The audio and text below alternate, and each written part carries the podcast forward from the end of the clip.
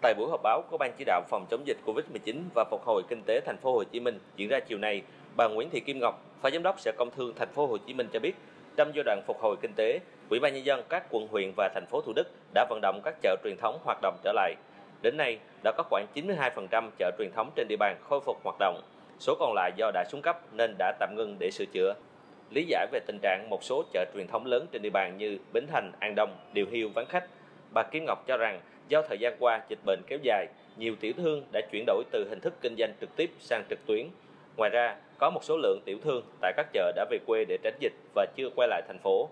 Bà Kim Ngọc cho biết, hiện sở đã làm việc với Ủy ban nhân dân các quận huyện để có giải pháp phù hợp cho các chợ truyền thống. Để mà định hướng phát triển các cái chợ truyền thống thì chúng tôi cũng định hướng đẩy mạnh các cái lợi thế ở các cái chợ ví dụ như là cái nguồn gốc hàng hóa rõ ràng, xuất xứ rõ ràng, chất lượng à, đảm bảo cũng như là cái giá cả hợp lý thì đây là những cái lợi thế mà à, sở công thương sẽ tiếp tục làm việc với ủy ban dân các quận huyện để chúng tôi đề ra các cái giải pháp phù hợp trong thời gian tới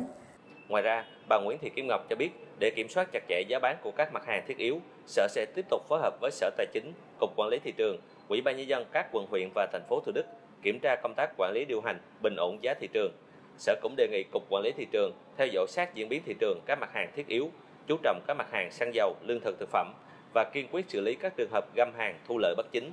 Sở cũng phối hợp chặt chẽ với các hệ thống phân phối để có các chương trình chiết khấu, qua đó giảm áp lực tăng giá.